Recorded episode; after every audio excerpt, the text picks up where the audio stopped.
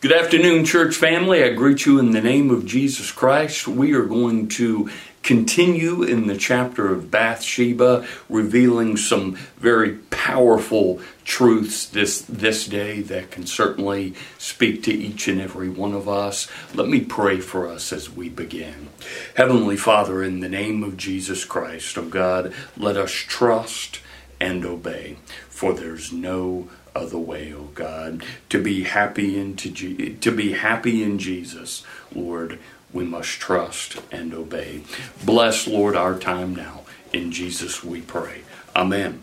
So, uh, church, looking at the uh, chapter in Bathsheba as we continue, we're going to turn to 2 Samuel, the 12th chapter. And let me read from the Word of God here as uh, some truths are revealed for us, uh, beginning with verse 1, chapter 12 of 2 Samuel. When the Lord sent Nathan to David, and he came to him and said to him, There were two men in one city, one rich and the other poor.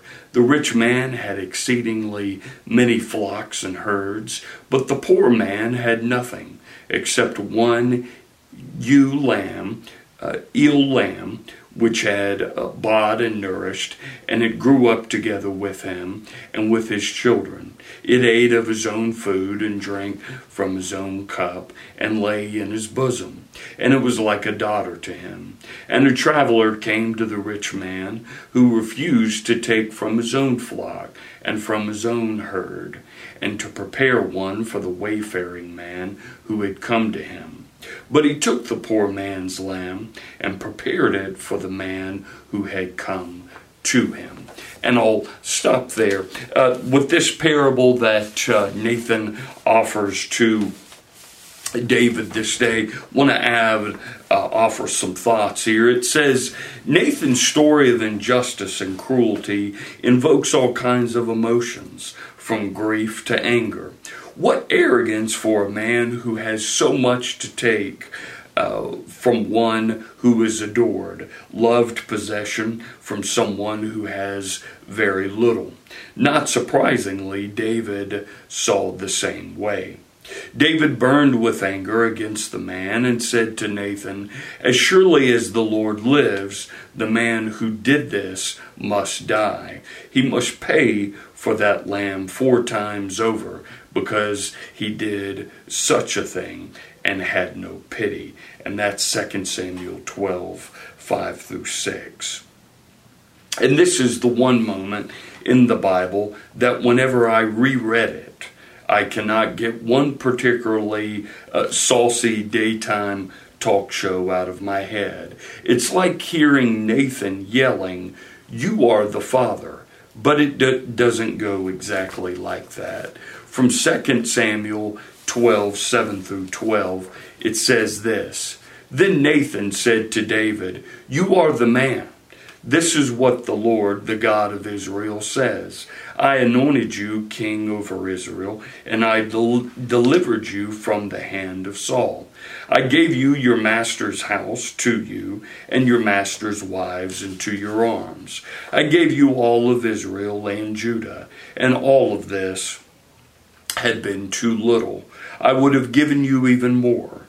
And why did you despise the word of the Lord by doing what is evil in his eyes? You struck down Uriah the Hittite, the sword, and took his wife to be your own. You killed him with the sword of the Ammonites. Now, therefore, the sword will never depart from your house, because you despised me and took the wife of Uriah the Hittite to be your own. This is what the Lord says Out of your own household I am going to bring calamity upon you. Before your very eyes I will take your wives and give them to one who is close to you, and he will sleep with your wives in broad daylight. You did it in secret, but I do this very thing in broad daylight before all of Israel. And that's from 2 Samuel 12 7 through 12. So, uh, just a little bit of commentary here. Like so many of us, David had assumed that in the story of his life, He was the hero, the good guy, the one who loved God and tried to do what was right. But without noticing it, David had become the rich man in Nathan's parable. Heedless of others, careless with people's lives, treating the less fortunate as objects to be used and expended at will. He had to let uh, he had to let his army go off to war without him, and he spent his free time ravishing the wife of a war comrade. He arranged an honorable man's murder, and in the process betrayed even more of his loyal soldiers who fought to put him on the throne. So, despite his riches, he stole from a man of integrity. And here's just something for reflection how agonizing that must have been for David to realize what he had become. So, sin, again, uh, can lead us down an agonizing, destructive road. It was for David as it is for us. I'll leave it there. Go and, and reread this chapter, these verses, how this very story is our own story. Trust and obey. Repent.